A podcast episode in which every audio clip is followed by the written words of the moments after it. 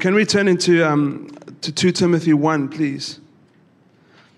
We're going to start a revolution in this church called Paper Bibles. Some of you may not have heard of it. It has, mine is a special one, and I've bragged about this goat skin leather. I've got a calf skin and I've got a goat skin. So guys, if I've said before, if you're vegan, I do apologize, but they make great Bibles, okay? And really, like, no, there's nothing for me like like it's great. Technology is awesome on our phones, but there's a thing called distraction, which I tend to live and out of and try to fight my whole life, is that I get too distracted on my phone. So I moved from my phone, my daily Bible reading, to a paged Bible. Anyway, it's beside the point, okay? Let's pray together. Father, we thank you for your word. We thank you, Jesus, that for 2,000 years, this is the thing that carries the punch, that carries the thing that changes our hearts. And I pray, Holy Spirit, that as your word is spoken today, you would highlight what you need to highlight. You'd speak into my heart. You'd speak into everyone else's heart about what we need to change, what we need to just lay aside, whatever it is. Father, we're here to listen to you, and we're open to you in Jesus' mighty name. So we're going through the book of 2 Timothy, and last week I gave quite a long introduction, which I'm not going to do again, but it's just an incredible book that for me, 2,000 years ago, it speaks straight into our culture. It speaks into so many different things, and I love that about the Word of God, that it's not just stuck in a time and place. And although we have to view the Bible from a time and place so we can understand it fully, what the author was intending to say to Timothy in that time, in the city that Timothy lived in that time, in the church that Timothy lived in, but it can speak directly to us. I've had times, I don't know if you guys have had this in your daily reading, and it doesn't happen in Leviticus all that often. It often happens in the Psalms and in the nice books. No, it's all nice book. Okay, just calm down. It says books that are a little bit easier to read. It's like the words jump out off the page and they're onto you. And that's what it's been with a little bit with this book for me. I feel like God's just been giving me revelation. And I've got this Bible, which is my kind of pulpit Bible. And then I've got my journal Bible where I prepare sermons, and it's just scribbling, and it's awesome. And I encourage you, just, you can draw in your Bible. Just don't add to scripture, the Bible says, but you can draw in it. So that's okay. So let's read this together from 1 Timothy 1, verse 6 to 14. So it's a bit of scripture, and we're just going to cover that this morning. It says this: For this reason, I remind you to fan into flame the gift of God which is in you through the laying on of hands. For the Spirit God gave us does not make us timid, but gives us power, love, and self-discipline. So do not be ashamed of the testimony about our Lord or me, his prisoner. Rather, join me in the suffering for the gospel by the power of God. He has saved us and called us to a holy life, not because of anything we have done, but because of his own purpose and grace. This grace was given us in Christ Jesus before the beginning of time, but it has now been revealed through the appearing of our Savior, Christ Jesus, who has destroyed death and has brought to life and immortality to the light through the gospel. And of this gospel I was appointed herald, an apostle, and a teacher. That is why I'm suffering as I am. Yet this is no cause for shame, because I know that whom I've believed, and I'm convinced that he is able to guard what I've entrusted to him until that day. What you have heard from me, keep as the pattern of sound teaching with faith and love in Christ Jesus. Guard the good deposit that is entrusted to you. Guard it with the help of the Holy Spirit who lives within us. And like I said on the video, the beginning of this text starts with fan into flame, which is, I'd say, almost the key point in a lot of what Paul's trying to get across to Timothy. And he starts to speak about false teachers and who Jesus is and how we need to live in the world and all of these things. But it starts out with fan into flame, the gift of God that is placed inside of you. And whenever you see the word, so in NIV it says for, other versions it says therefore. Whenever you see therefore, you have to go before. So you have to understand the context of the book, but also what is written. What is written slightly before that, before he starts to talk about this gift, he says, I'm reminded of your sincere faith, which lived in your grandmother Lois and in your mother Eunice, and I'm persuaded lives in you also. Paul's saying that the faith that lived in your family lineage is now inside of you. Now, therefore, fan this gift of God that's inside of your life. We need to remind ourselves, but Paul is reminding Timothy of this commissioning moment. There was obviously where Timothy was brought in front of the church. They had the apostles come and lay hands on him. There was an impartation of gifts, which again, I think we've missed. If we read into Scripture what Paul is actually saying, that through the laying on of hands, there's an impartation that happens. And I've had that in my life. I've been prayed for by different people. I remember clearly one guy, Keir Taylor, some of you may know him, and he was an evangelist, and he called Stalin out of the crowd. This was many, many years ago, 16, 17 years ago. He laid hands on us, and he prayed for us, and we got filled with the Spirit. I don't know if I fell back or fell to my knees, but something happened, and I was different from that day. And just before that, just after that, we got called onto the eldership team, and there was a spirit empowering. And we need to remind ourselves, we need to go back to the things that he's spoken over your life. And if you haven't had a prophetic word over your life, I'd encourage you to come up for prayer afterwards. Come find your community group leader. Find someone you know who's prophetic. Everyone's going to probably run to Annalene, but there's many other prophetic people in the church. Just go and say, just speak life of me. And even in the community groups, you guys, who's part of a community group here? I'm trying to raise your hand quickly. Cool, about half. I'd encourage you to get involved in one, because this week, one of the first things that the guys are going to get, they haven't got the notes yet, but is we're going to prophesy over one another, speak life over one another.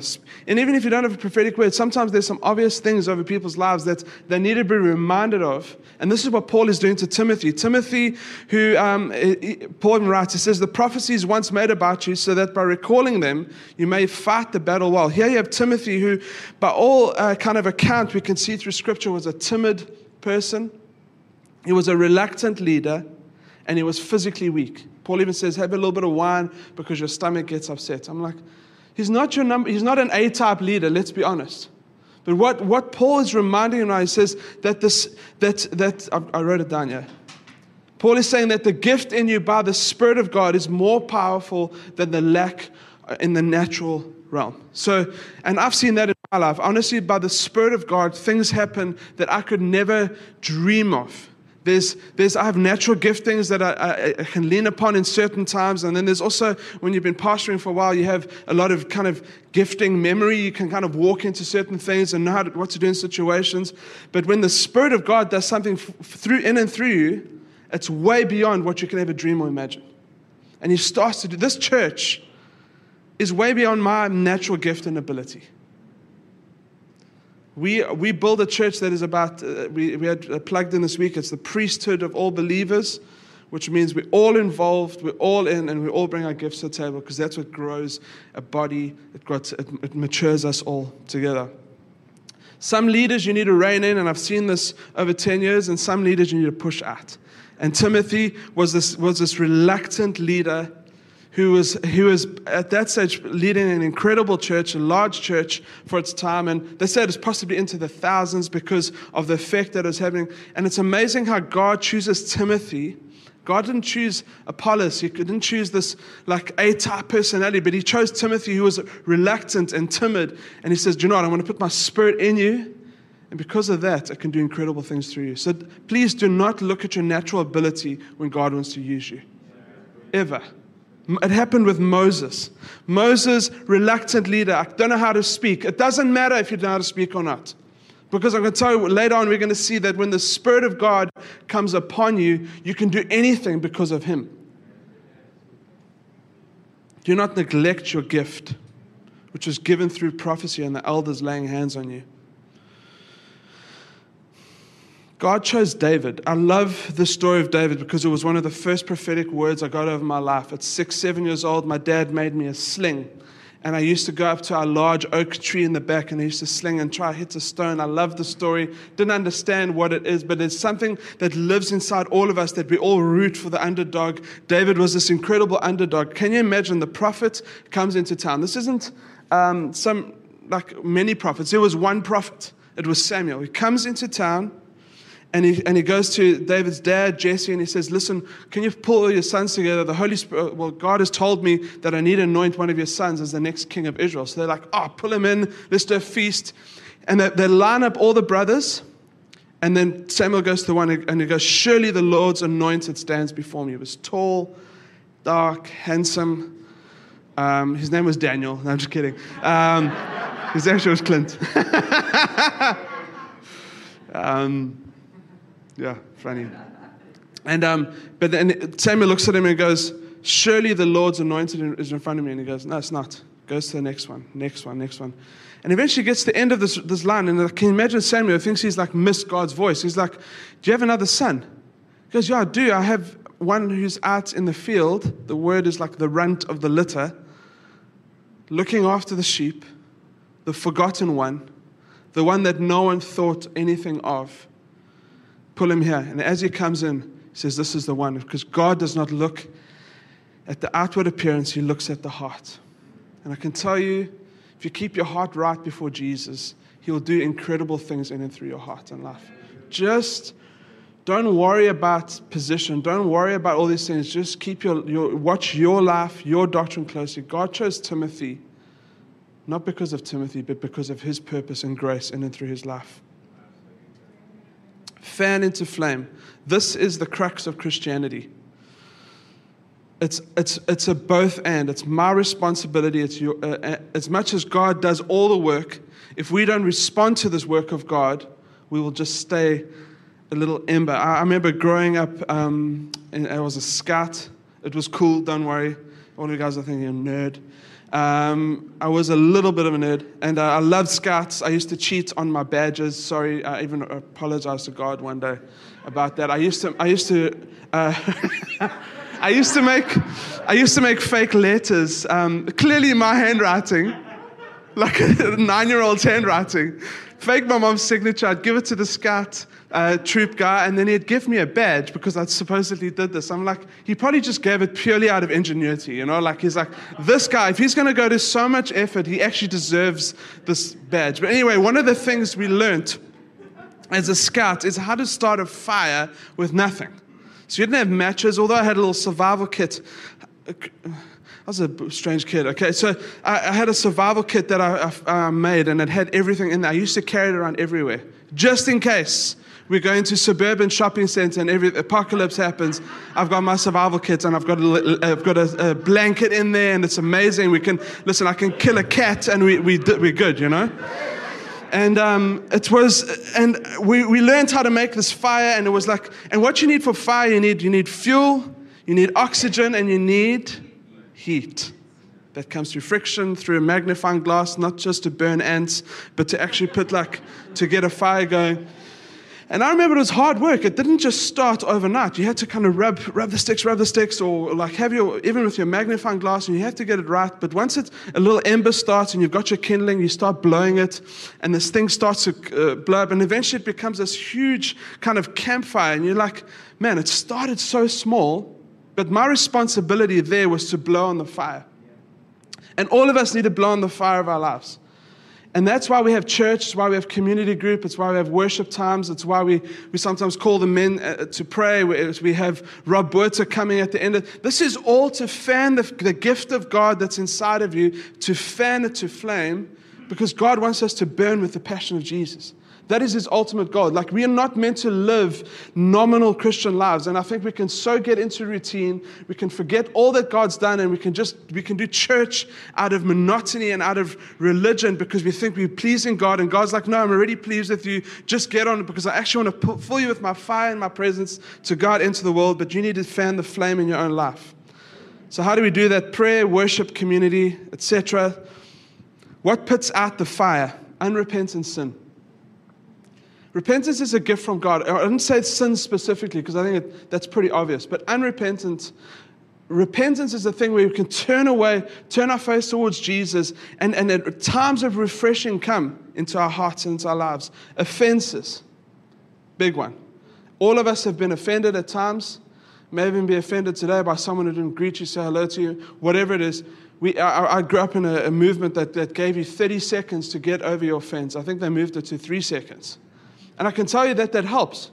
Because if we learn how to get over that thing, we won't trip over that stuff, because that puts out the fire of God in our lives.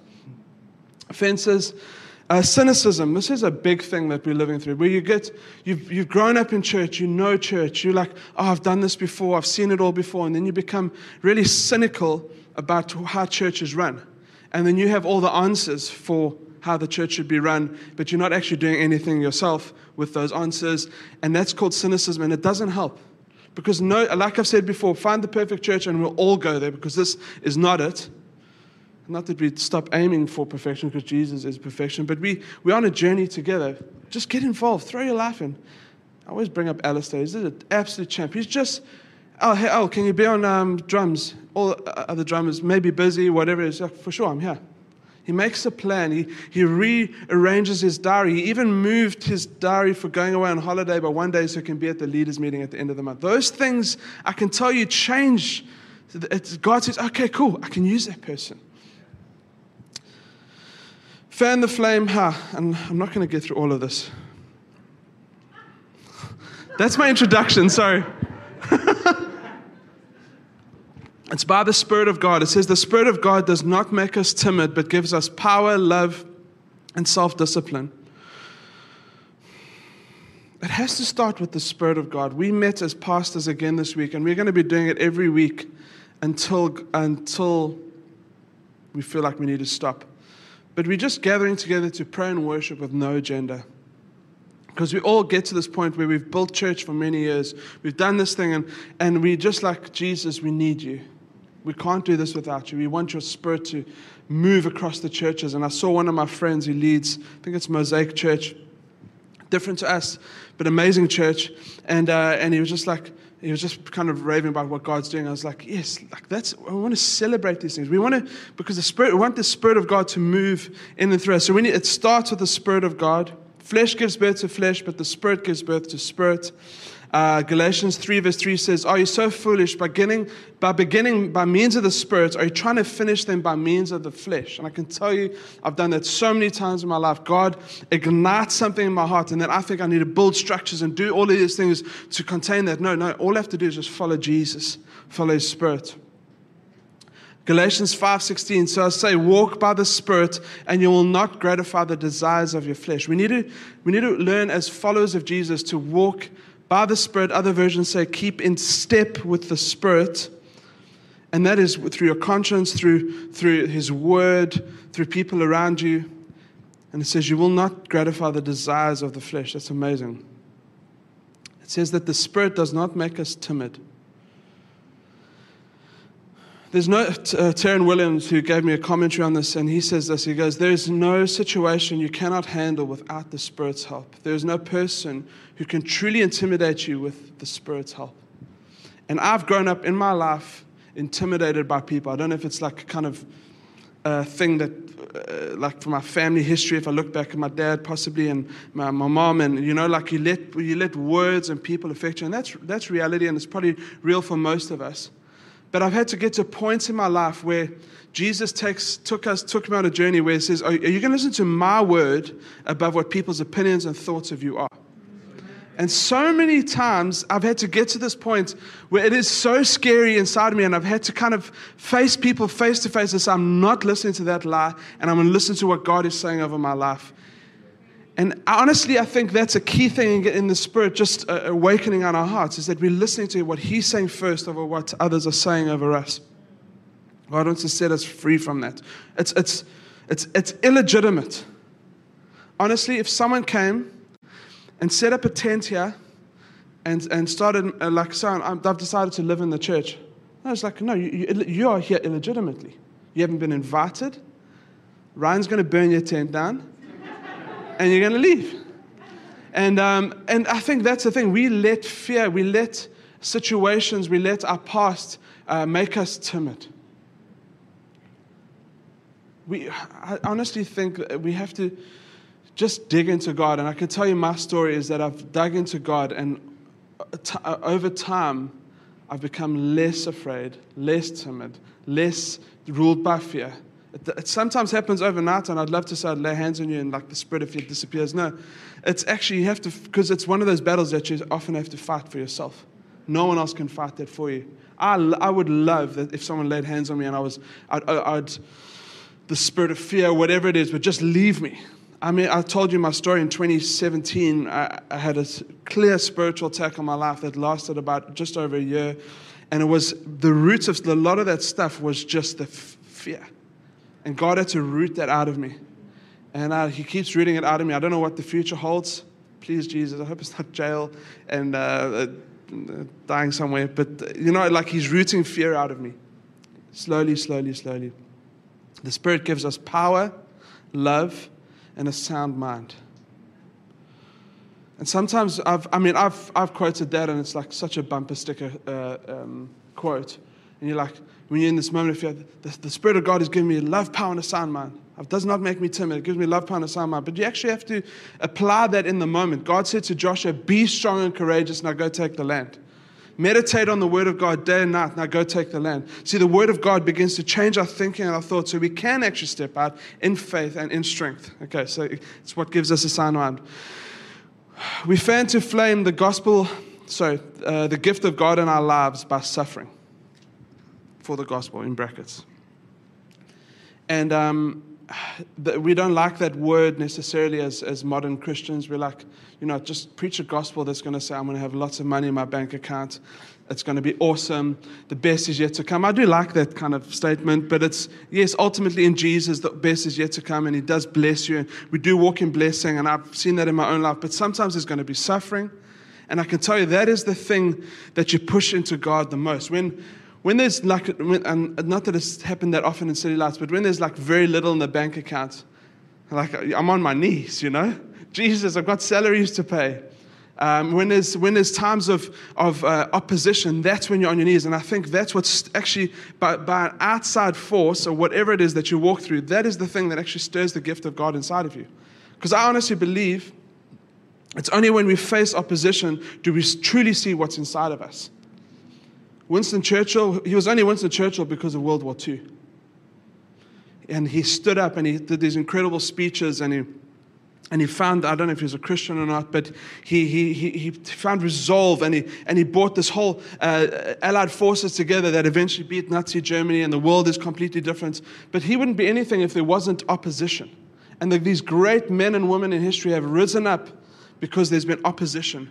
And we need to have boldness and strength when there's going to be suffering. And I love that there's stories in Scripture where Peter, before he was filled with the Spirit, denied Jesus 3 times, was kind of, I don't want to be associated with Jesus, because if I'm associated with him, they might call me and crucify me on the cross.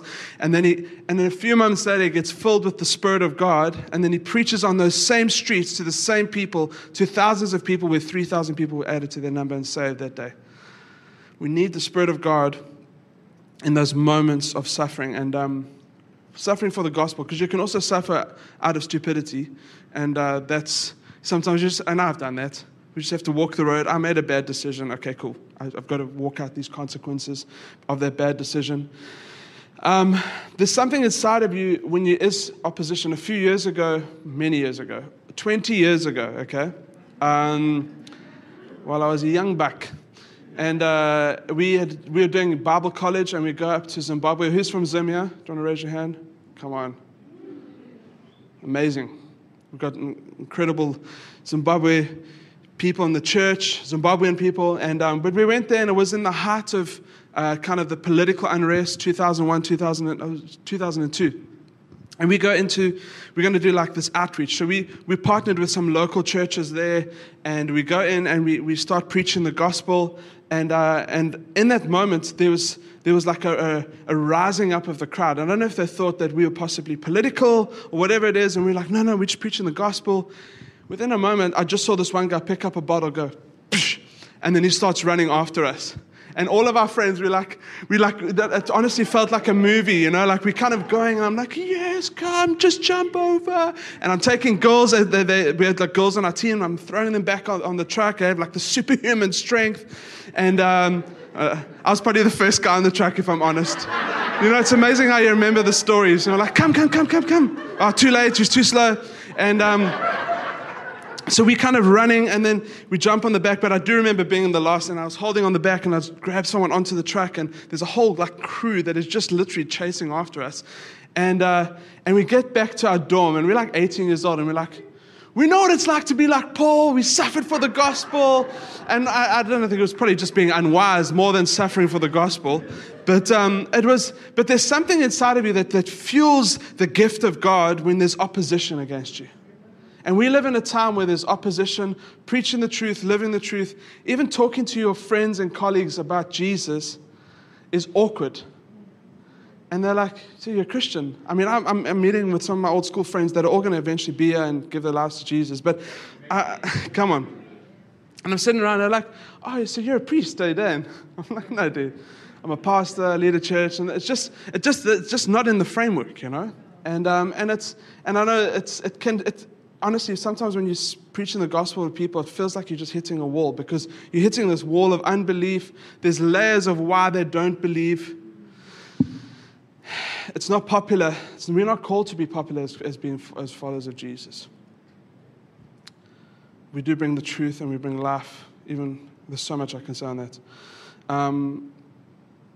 We stir the gift by His grace. He has saved us, and He has called us to a holy life. This is verse 9. Not because anything we have done, but because of His own purpose and grace. This grace was given in Christ Jesus before the beginning of time, but it has now been revealed through the appearing of our Savior Christ Jesus, who has destroyed death and brought life and immortality to light through the gospel. And we fan the gift of God in our lives because we have to remember the gospel. We have to remember what Jesus has done for us.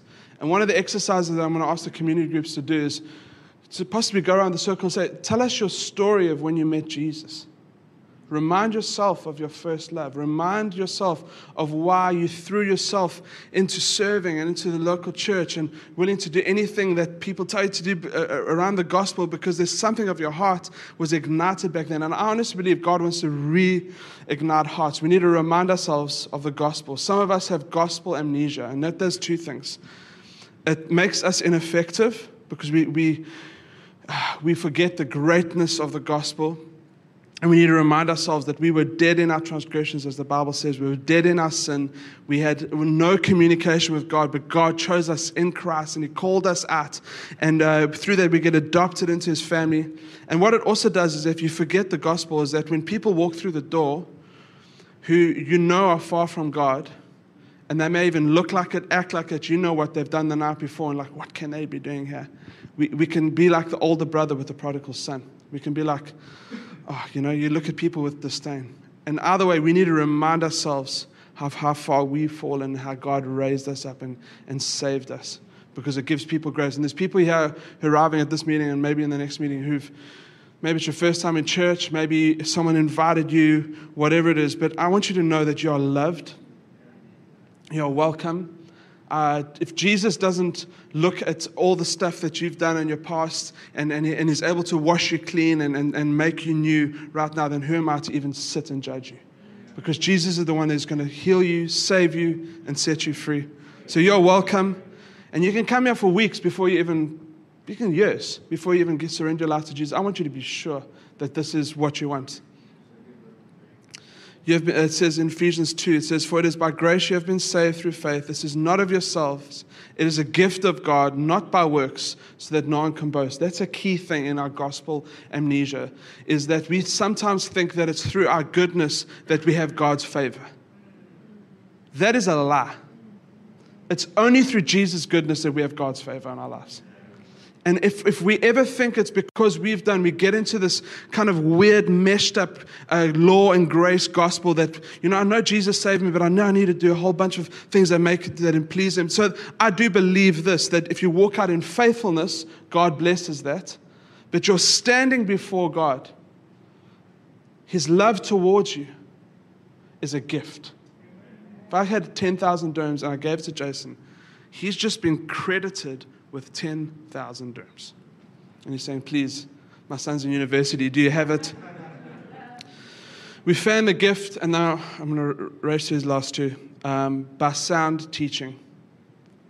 And I want to say, like, it's good to listen to podcasts, but I would chat to community group leaders, like, because there's some strange stuff on the internet, honestly. Even the world we live in now, you can, if you, like, Google anything Christian, you're going to come on your Facebook and Instagram adverts, like, strange stuff.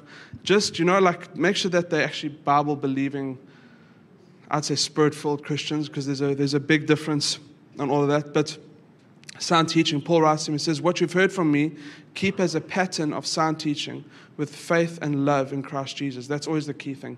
Does it lead to faith and love in Christ Jesus? Because if it doesn't lead to those two and it leads to arguments and fighting, you have to check what your teaching is actually about. It's healthy teaching. It's the Paul Wright says it's the whole counsel of God. It's understanding. There's a book by Wayne Grudem called Systematic Theology. It's like this thick. I've read different parts of it at different points in my life. But I encourage you, if you not even if you're new to faith, if you're like, man, I need to remind myself of some of these things, just the gospel, what Jesus did, the Holy Spirit, and you just get this and you just read through it because it builds foundations in your life that when stuff starts to happen. When the world is going crazy, you know that you can come back to these deep foundations. Stalin and I often think back and are so grateful that we grew up in church. I grew up in a Baptist church the first few years of my life. My dad wasn't saved at that stage. My mom was. She was a Spirit-filled Baptist. She'd go to Toronto Blessing, but then go to the Baptist church for an infilling of the Holy Spirit. Sorry, no, opposite way. Anyway, she'd go to the Baptist church for sound teaching And I remember being young and learning scriptures, and we had to go home and memorize scriptures, come back the next week with these memory verses that we had learned, and you stand, and it was a celebration. I thought, there's something actually so powerful in that, because when I actually came back to Jesus, whenever it was 12 years later, I remembered those scriptures. Everything just came to mind. And there's something so powerful, and I said it last week, one of the key things in our church is our kids' ministry. If you want to change the world, go be part of History Makers. Paul Wright says that there's a pattern that's laid out. And John Tyson, he's a church in New York, says this. He says, without repetition, there's no formation. And that's in anything. Speak to anyone who's ripped and they go to gym. That doesn't happen overnight. That happens because there's repetition. Let's look at something so simple, okay? If you didn't brush your teeth every night, your teeth would fall out and you had stinky breath, okay?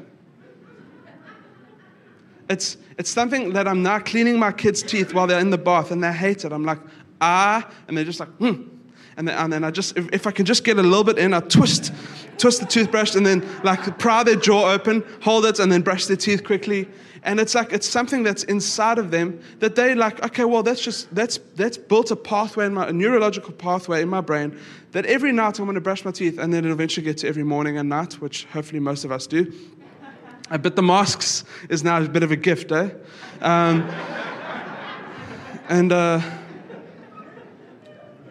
Paul says that there's a pattern, and that just happens from doing stuff over and over and over. We are meant, the Bible is designed for us to read over and over and over, because what it starts to do is it starts to build neurological pathways in our brain, and then all of a sudden you read something in the Old Testament, and 2 years before you were reading through like Hebrews, and you're like, it just comes together. And that's how we're meant to read the Bible. It's not a popcorn thing. It was like, let's take all the best verses out, and then I'm going to use that, and then just tweet that, and then be like all super spiritual and stuff. No. We're meant to kind of read it cover to cover, time and time again, and it may take you 2-3 years to read the Bible through. That's fine, but keep reading. Keep reading. Go through the hard books. Leviticus, Numbers. I'm going through Numbers now. Wow. I'm like, just like speed read. Okay, cool stuff. And then, but like get it inside of you, because that creates patterns that are actually helping your thinking. We are changed by the renewing of our minds. So Paul knew about psychology before it was even kind of expressed in today's terms. We know that we can rewire our brains by thinking certain ways. By Dr. Caroline Leaf, who's done incredible research on this. And when I was going through some tough times with anxiety and just stuff in my mind that I couldn't shift and change, she just said sometimes the Bible speaks about renewing your mind. Sometimes you have to do it every like 2 minutes. So I was driving around Spain, and I was like, I should be on holiday, I should be relaxed, and I'm like ripped with anxiety, and it was just a lot of trash. And then what I started to do is every 2 minutes renew my mind. Driving the car, 2-3 hours. Stalin, we silent in the car together. We didn't have kids back then, and we're just driving and drive past like an old fort, and I just renew my mind. And I can tell you that little bit by little bit by little bit by little bit is the thing that begins to change you. That ultimately I got out, and there was freedom because of the renewing of our minds. It's a pattern. God, and finally, we fan to flame the gift of God in us by guarding the deposit, and that's just simply faithfulness. Paul says to Timothy, guard the deposits that you have. What are you faithful with? Be faithful with the little, God will give you much. In the kingdom of God, success is always about faithfulness. Faithfulness around what he's given you, what he's called you to do. Not faithfulness with someone else's gift. It's like, I can't look at Ryan and I want to try to be like Ryan. And then no, he's got his own path to walk. I've got my path to walk. But be faithful with what God has placed in front of you. And some of you are desiring greater things, ministry, whatever it is. But you have to be faithful now. Just be faithful with the little things, and God begins to add and add and add. There's no way around it. That's just long obedience in the same direction, as Eugene Peterson said this. And sometimes that's going to be endurance. I haven't run a marathon. My dad has run many. But there's moments where he'll hit a wall, and you just have to endure through the tough parts. And you just keep going, one foot in front of the other. And I've done that in church, where I was like, I get up, and you guys, I may have put on a good show, but I was like, man, I'm dead inside, I'm tired, whatever. And this is not now, don't worry, I'm in a good space now. But the Bible even says in 2 Timothy, which we're going to read later, it says, be ready to preach the word in season and out of season. Sometimes we have out of seasons in our life, and that's okay. We just need to keep going forward. Be faithful with what's in your hand. Let's stand to our feet and pray. Father, we are so grateful that your word is the thing that changes us.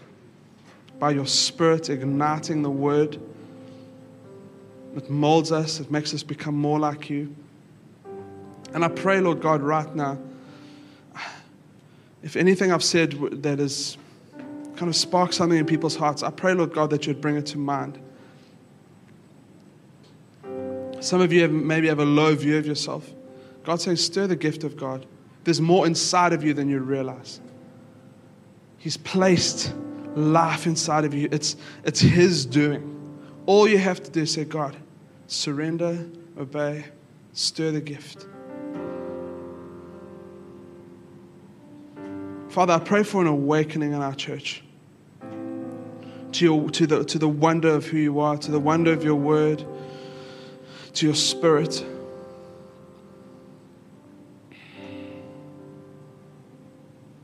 I thank you, Jesus, that every single person standing here, every single person online has a gift on their lives.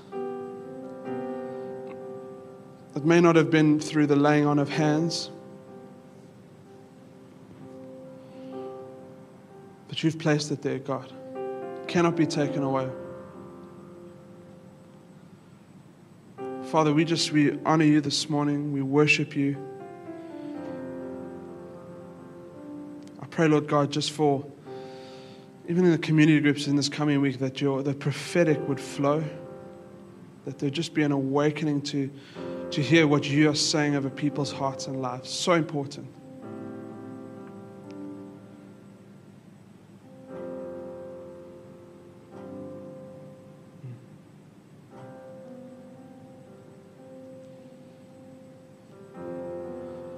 Dion, I just kept going back. I kept looking at you in the meeting over and over.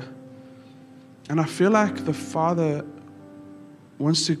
I just saw a picture now of almost putting new clothes on you. And you've worn stuff from your past generations and whatever it is. But the Father's saying that today, that He's making you new. So you don't have to try with any of this stuff. He wants to replace I just see like a supernatural thing where he's replacing wrong thinking about yourself, about your future. God has great things for you. The way he's made you, he loves. He delights over it. You have gifts and skills that not many people have.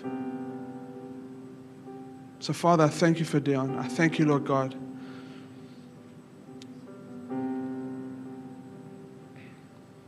Thank you, Jesus.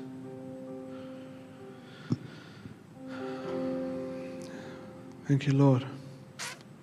Amen.